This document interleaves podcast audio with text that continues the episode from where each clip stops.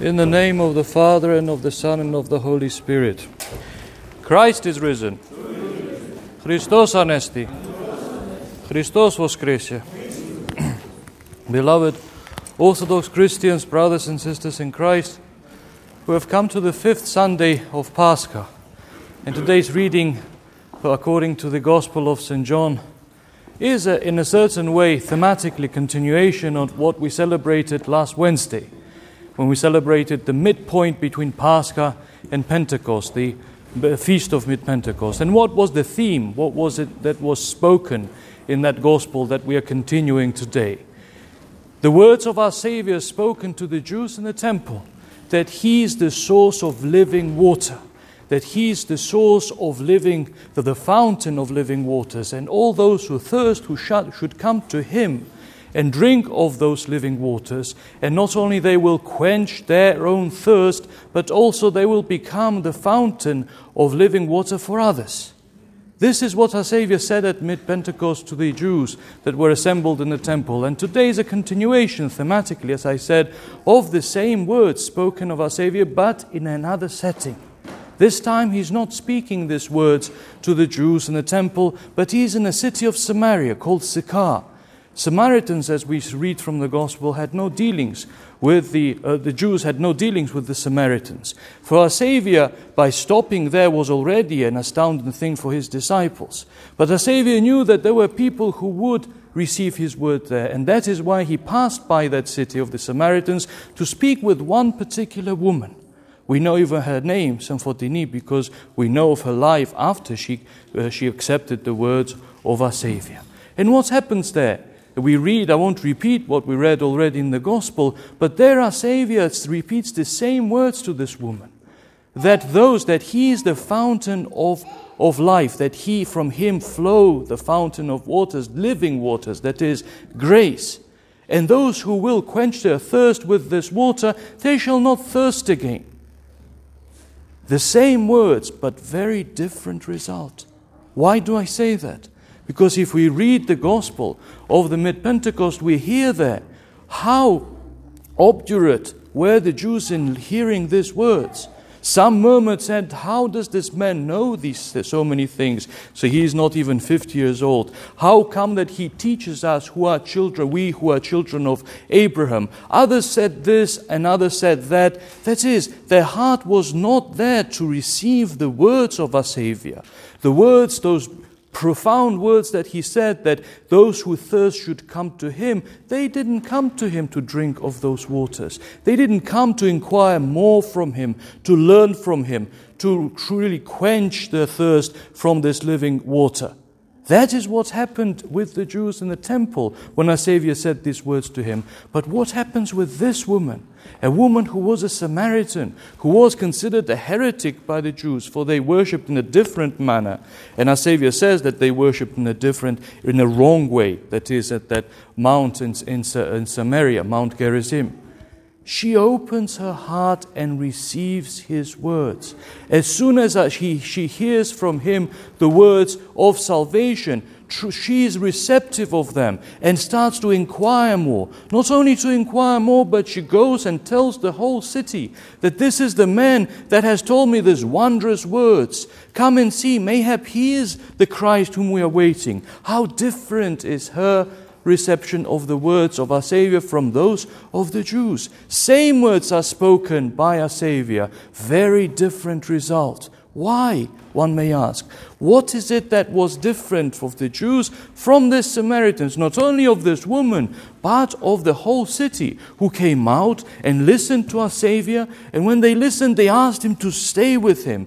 And he stayed several days with him, and they quenched their thirst with the words of salvation that flowed from his mouth.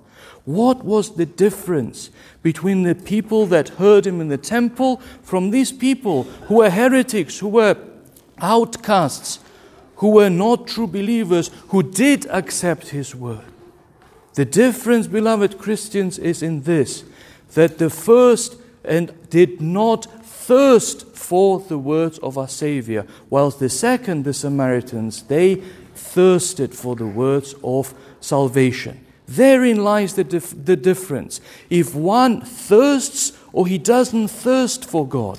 For if he one thirsts for God, he will listen to the words of God because his heart is thirsting for God, for a true relationship with him. And by he, when he thirsts, he will listen and understand and will take to heart every word that proceeds from our Savior's mouth. That is what, our, what the Samaritans had. They thirsted for God, for a true relationship with God. They thirsted for repentance, for keeping of his commandments. They thirsted for true spiritual life. And that is why they were receptive of our Savior's word. But not so the Jews. They did not thirst for God. There was no thirst in them for His words, for truly understanding and keep his, keeping His commandments, for penetrating even further in the symbolic actions of the uh, uh, service in the temple. There was none of this in them. There was no thirst in them, and that is why they disregarded the fountain of life. For a person who does not thirst will not appreciate water. A person that is not thirsty doesn't feel thirst in his mouth. Water is something, another element to him. But when a person is truly thirsty, when a person truly thirsts for water, every drop of water is precious to him more than gold. That is the difference of why some people receive our Savior's words, why others don't. That is why the Samaritans received readily our Savior's words, and why the Jews in the temple did not. One thirsted for God, and the other did not. The same is said by our Savior's words himself, with which we started the today's sermons. Every man that thirsts, let him come to me and drink. Not every man come to me and drink, every man that thirsts. Therefore, the condition, the preparation for one to truly quench one's thirst is that first one should thirst for those living waters. And then one will be able to truly quench one's thirst eh, of, of God. But let us go even deeper in understanding this difference. Why is it that some people thirst for God and others don't? Why is it especially that the Jews who were the chosen race, those who had the right worship, those who were the children of Abraham, didn't turn out to have this thirst for God?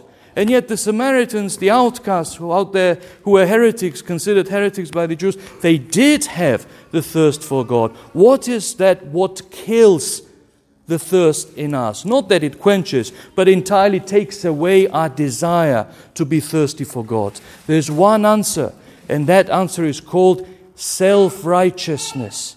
When a person is self righteous, he's self satisfied.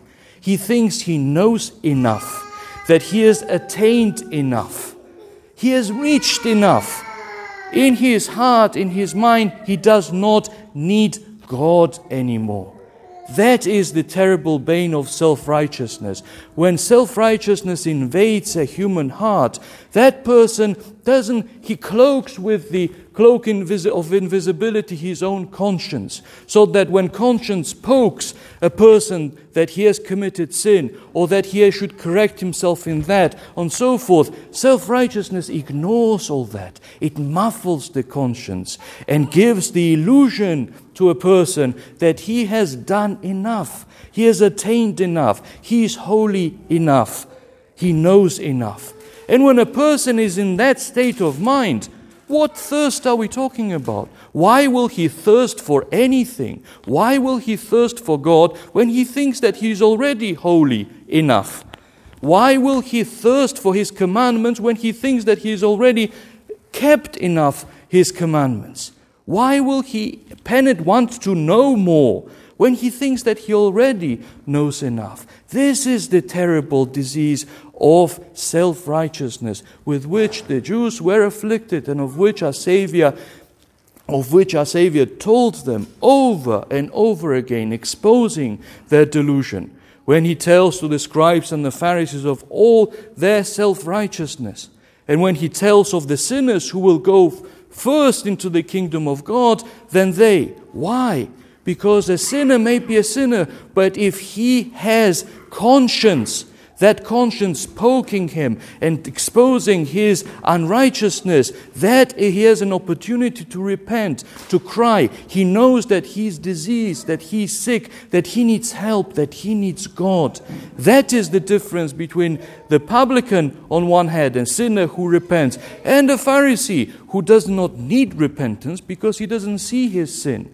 That is also the difference between the Samaritans, beloved Christians, and the people of the of the Pharisees and the scribes and the rest of them at the temple who rejected our Savior's word.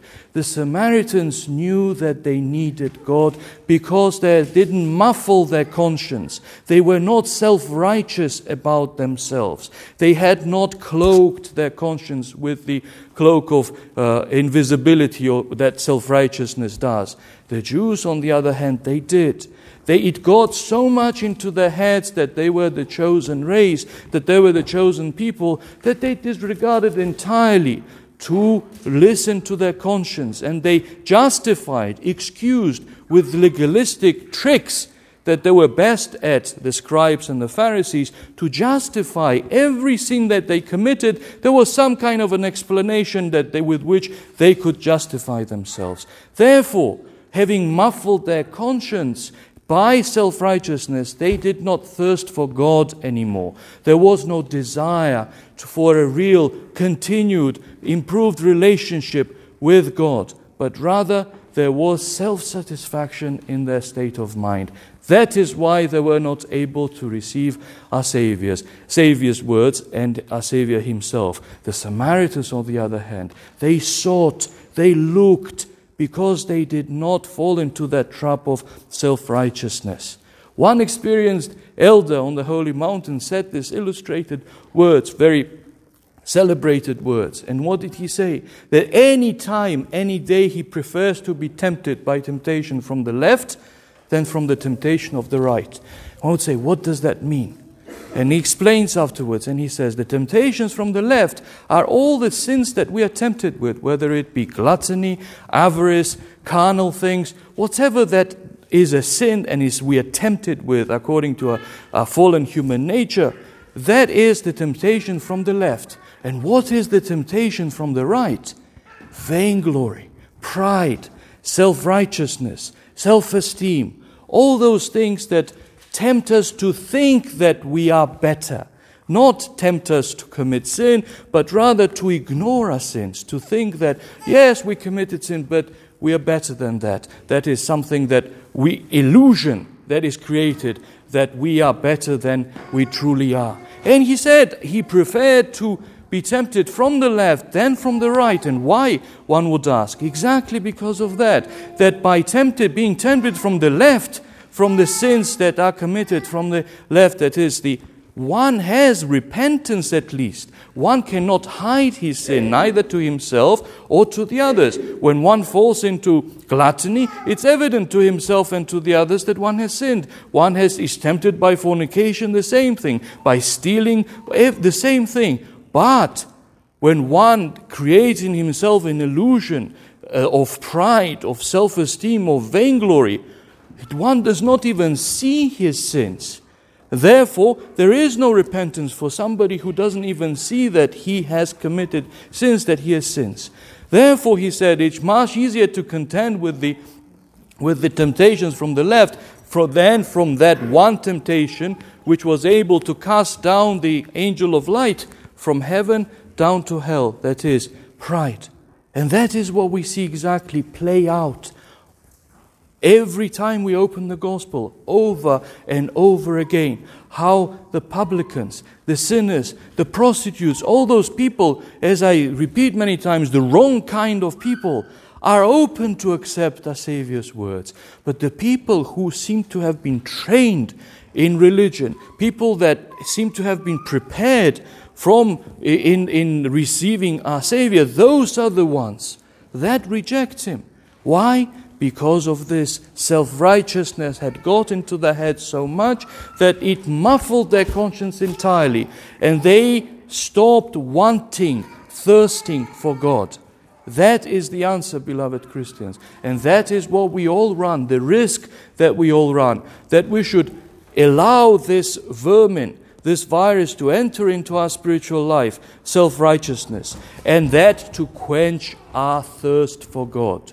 Let us examine, therefore, let us examine if we truly thirst for God, and if we see that we don't thirst for God, that there is no that thirst in us like, like we thirst for water, there is no that spiritual thirstness from God, let us examine ourselves. Why is it?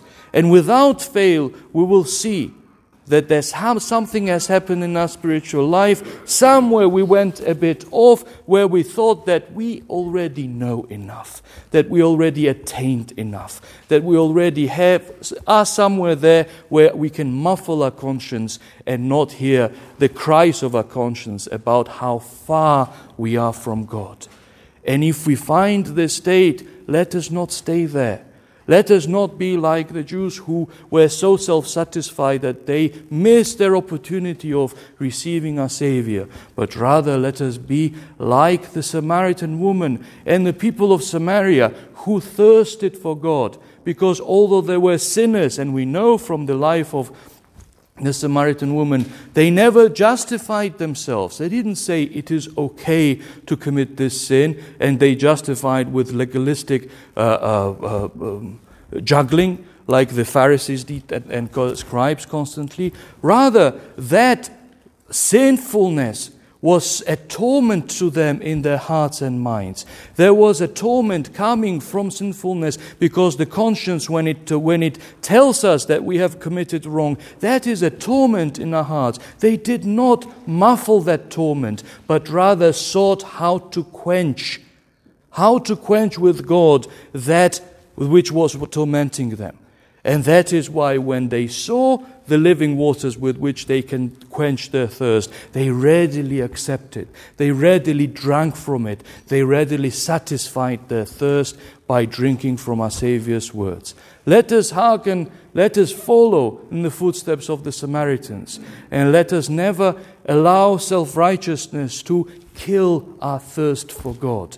Let us never allow us, our conscience to be muffled by self justification, by excusing ourselves, by being self satisfied in whatever paltry things we do, we think we do good in our lives. But rather, let, let us allow our conscience to poke us and let us seek the solution to that, not in ignoring it, but rather in quenching our thirst for God by keeping His commandments, by coming in repentance to Him, by wanting to have more tighter, stronger, more tangible relationship with Him. Of this may our Savior deem us worthy through the prayers of Saint Photini and all those Samaritans who on this day became disciples of our Savior. Amen.